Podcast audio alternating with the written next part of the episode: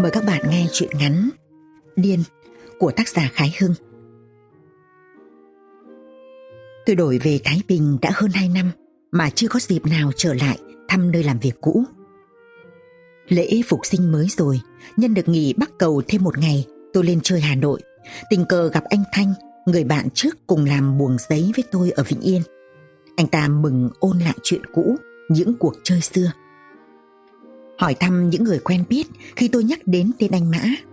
Anh tham mã thì bạn thở dài bảo tôi. Tội nghiệp, nó điên đã 6 tháng nay rồi. Tôi kinh ngạc. Điên ư? Anh Mã điên ư? Bạn tôi vẫn điềm tĩnh nói tiếp. Từ ngày bạn thân của anh ấy chết đi và anh ấy định tự tử chết theo không được là bệnh điên phát ra liền.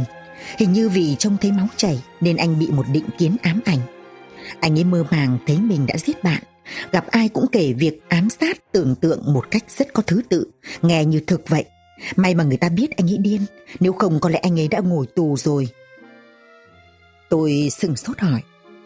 Lạ nhỉ, nhưng người chết là ai thế? Anh Hùng. Anh Hùng chủ đồn điền mà chúng mình đã cùng anh Mã về chơi mấy lần, anh có nhớ không? Tôi nhớ lắm, tôi nhớ cái tính hào phóng của anh Hùng, nhớ cả người vợ rất đẹp của anh ấy nữa, một thiếu phụ trẻ tuổi có học vấn, có nền giáo dục thức thời. Nghe bạn nhắc đến anh Hùng, thốt nhiên tôi thấy hiện ngay ra hình ảnh tươi cười và dáng điệu nhanh nhẹn của người đàn bà ấy. Tôi hỏi, anh Hùng người khỏe mạnh, sung sướng như thế mà chết, chết vì bệnh gì thế? Tự tử. Tự tử? vô lý. Chẳng một mình anh cho là vô lý đâu, mà ông thầy thuốc khám tử thi cũng nói như vậy, cho đến cả các báo cũng nhao lên về cái chết khả nghi ấy. Nhưng may mà anh ấy tự tử, thật. Chứng cứ hiển nhiên còn đó. Rồi anh Thanh lại đem kể cho tôi nghe đầu đuôi câu chuyện. Cách đây 6 tháng, một hôm vào buổi giữa trưa, bỗng nghe có tiếng súng nổ ở nhà Hùng.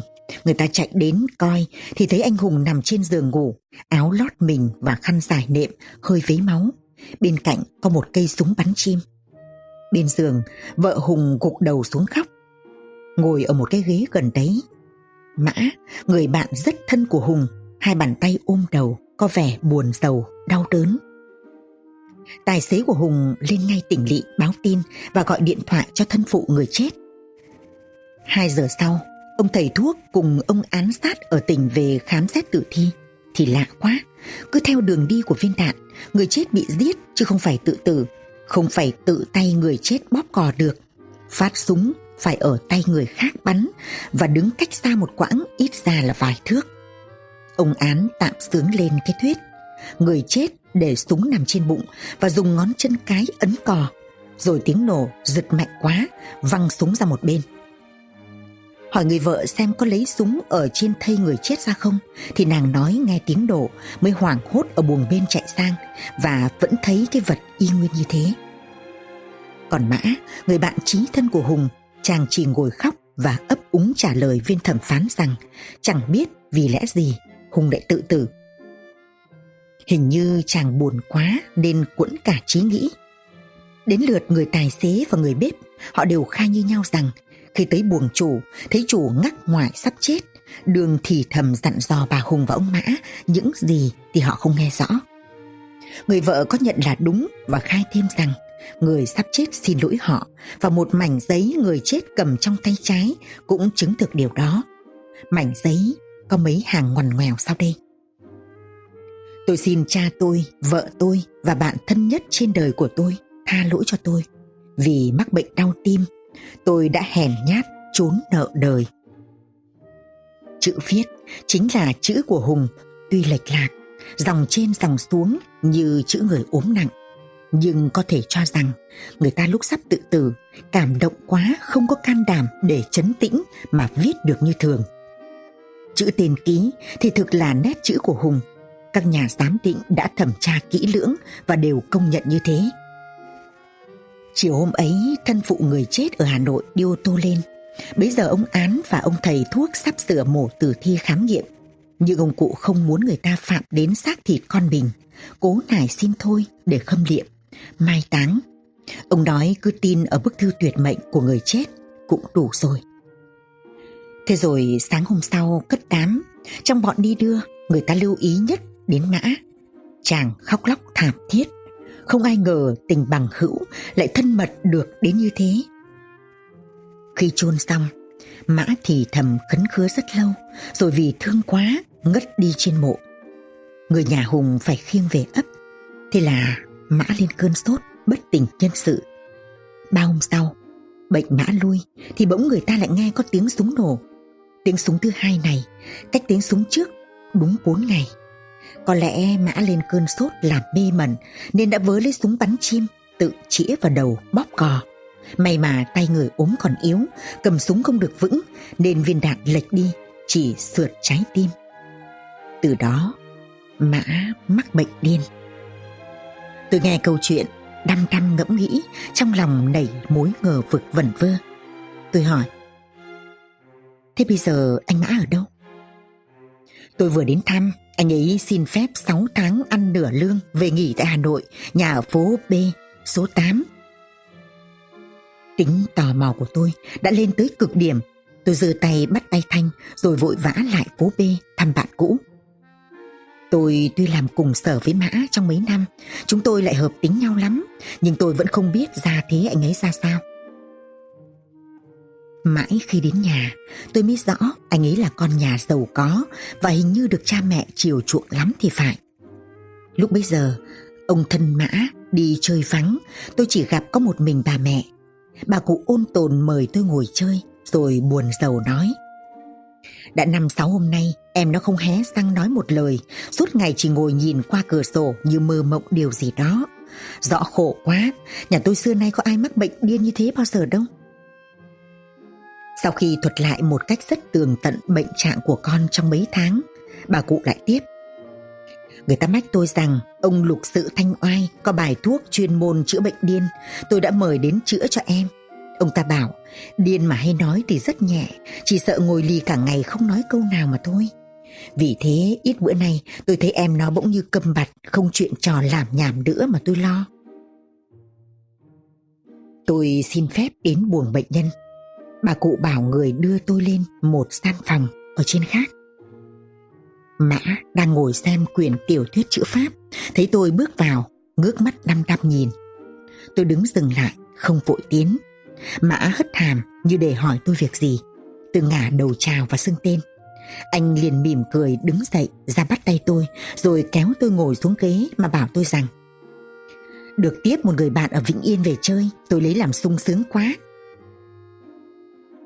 Tôi đương ngờ vực câu ấy có vẻ điên vì thấy Mã quên rằng tôi đã đổi về Thái Bình từ lâu rồi thì anh lại tiếp luôn. Ở đây thấy mọi người gọi tôi là điên, tôi nói gì họ cũng không tin nên tức mình tôi giả câm. Đã năm sáu hôm nay rồi anh sẽ rõ tôi điên hay lành. Dứt lời, Mã dõng dạc cất tiếng gọi người nhà bảo pha nước, dáng điệu khoan thai, giọng nói của một người không mất trí khôn. Tôi đưa mắt ngắm quanh cái buồng có cửa sổ rào chấn song sắt và so sánh với một phòng nhốt người điên ở nhà thương phủ soãn. Khi ta đã có định kiến ấy, nó gợi ra trong trí ta biết bao ý tưởng giống loại với nó. Đến nỗi quyền tiểu thuyết bạn tôi đương cầm ở tay, tôi cũng cho là phải điên rồ mới thích đọc được. Tôi còn mải mơ màng với những ý nghĩ viển vông thì một câu hỏi của Mã làm tôi giật mình như người tỉnh ngủ. Anh còn nhớ anh Hùng không? Tôi vờ Anh Hùng nào nhỉ? Anh Hùng chết 5-6 tháng trước ấy mà. Anh không xem nhật trình hay sao Mà không biết chuyện anh Hùng tự tử Ở một cái đồn điền thuộc tỉnh Vĩnh Yên. Thực ra anh ấy không tự tử đâu. Chính anh ấy bị ám sát, Mà kẻ ám sát chính là tôi. Không Không phải. Cả anh nữa, Anh cũng không tin tôi nốt. Nhưng được dù anh tin hay không tin tôi thì tôi cũng xin anh hãy lắng nghe những lời tôi kể sau đây. Rồi hình như vì thuật đi thuật lại nhiều lần nên đã thuộc lòng câu chuyện. Mã nói trơn tru, lời văn gọn gàng và bóng bẩy.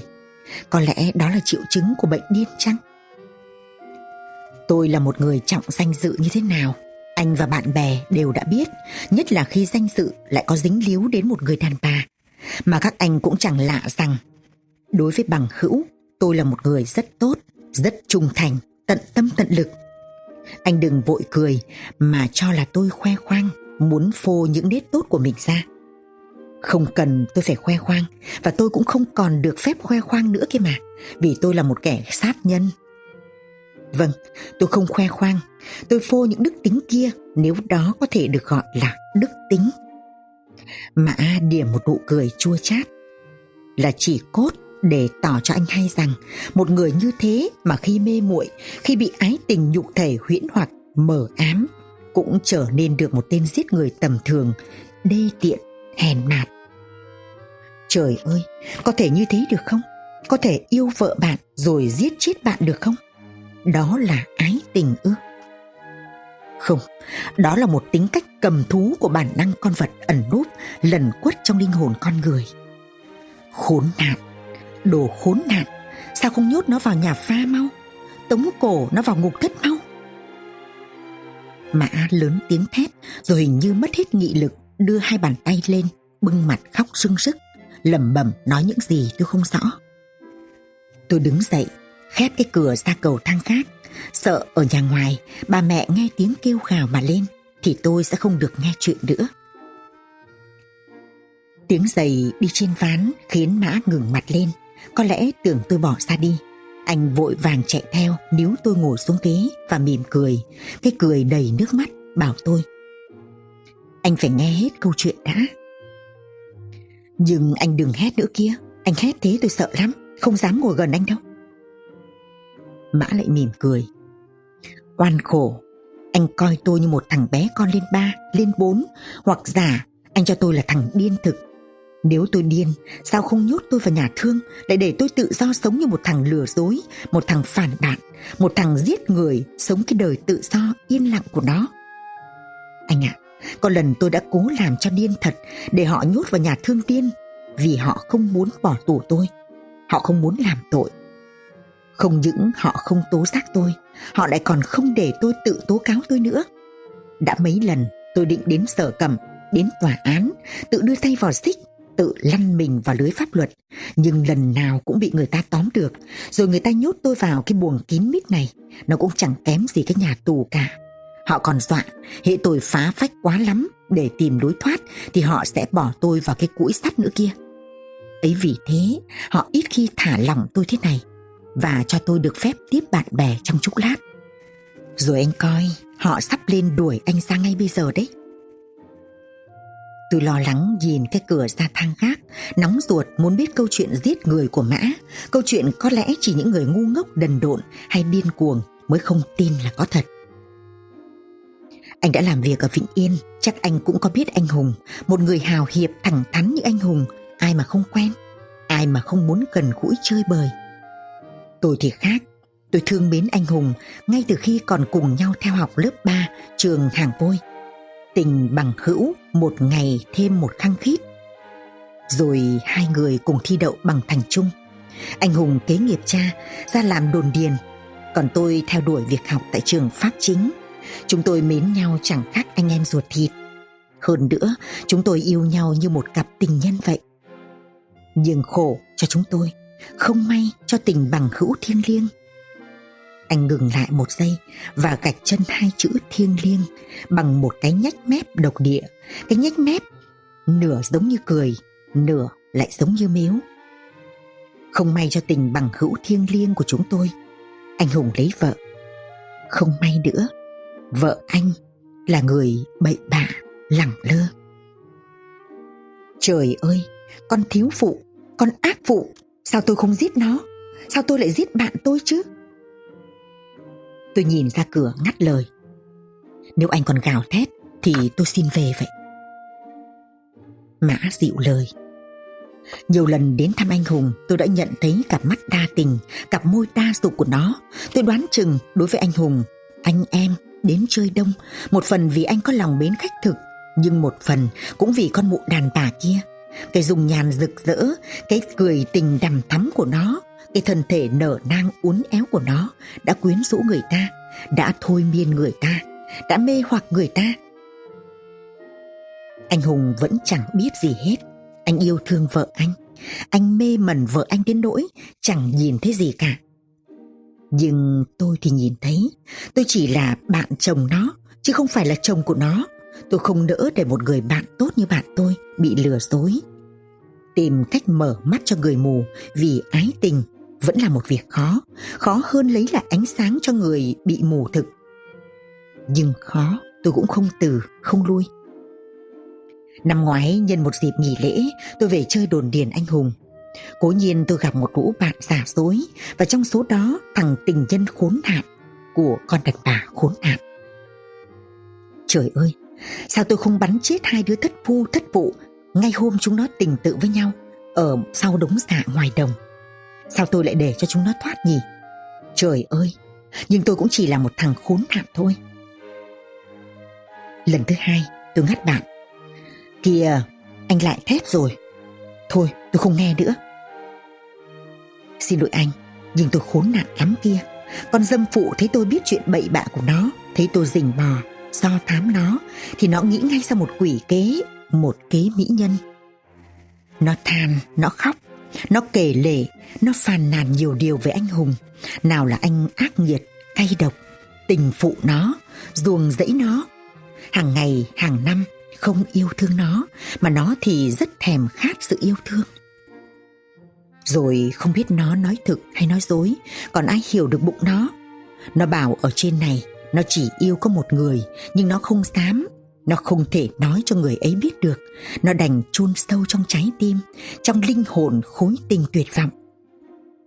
Thế là bắt đầu sự đê hèn của tôi, vì tôi đã hơi tin nó. Trời ơi, anh Hùng ơi, sao tôi còn vác được cái mặt dày mà sống ở đời nữa? Mã bưng mặt khóc, khóc nức nở. Tôi chờ Mã, không thấy anh kể nốt liền nhắc. Câu chuyện chỉ có thế ư? Anh Mã vội vàng ngừng đầu lên, lau nước mắt, trả lời. Nếu chỉ có thế thì còn nói gì? Nhưng nào chỉ có thế đâu. Ngày tôi bắt đầu thương hại vợ bạn Là ngày tôi xa chân xuống địa ngục. Vì từ thương hại cho tới thương yêu, Chỉ có một bước. Mà bước ấy, tôi đã qua. Anh Hùng ơi, Sao tôi khổ sở thế này? Trời ơi, Cái sắc đẹp, Cái sắc đẹp giết người. Tôi trao mày bảo mã. Nếu anh không tĩnh tâm mà kể, Thì tôi hiểu sao được. Phải, Tôi mê man trong ái tình, Trong dục tinh. Chiều thứ bảy nào, tôi cũng phải mò về đồn điền bạn Để tình tự với vợ của bạn.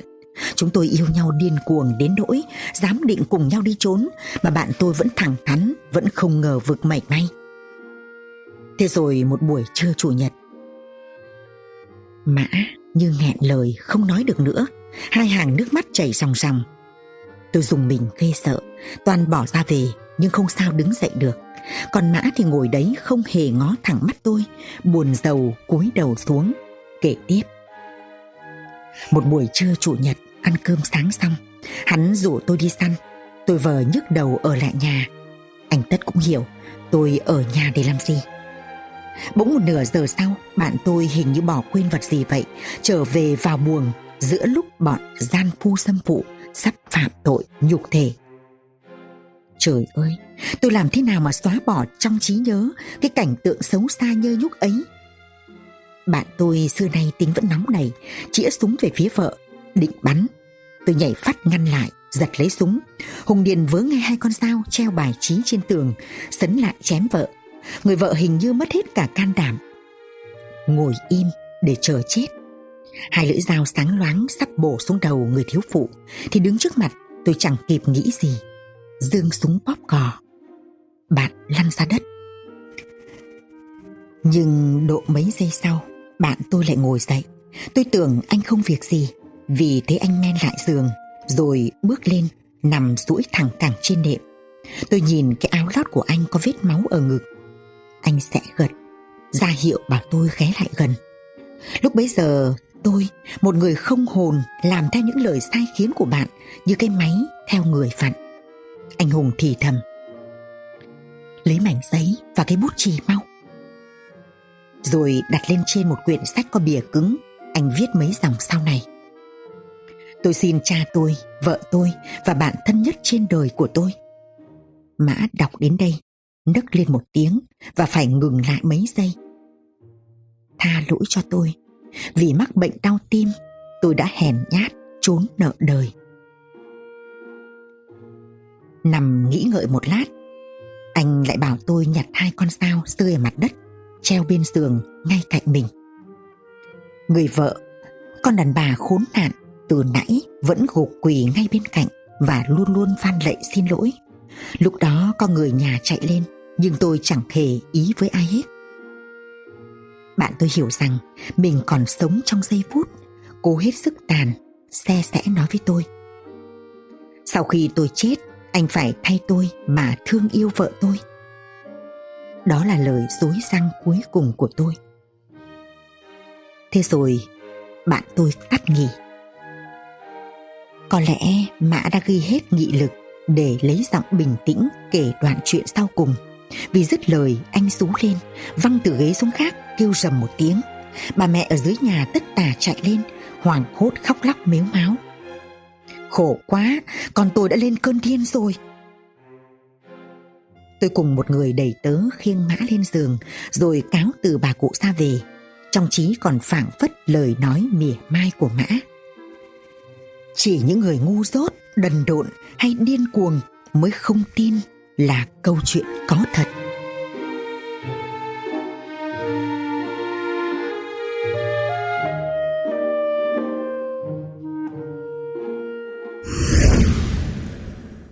VTC Now.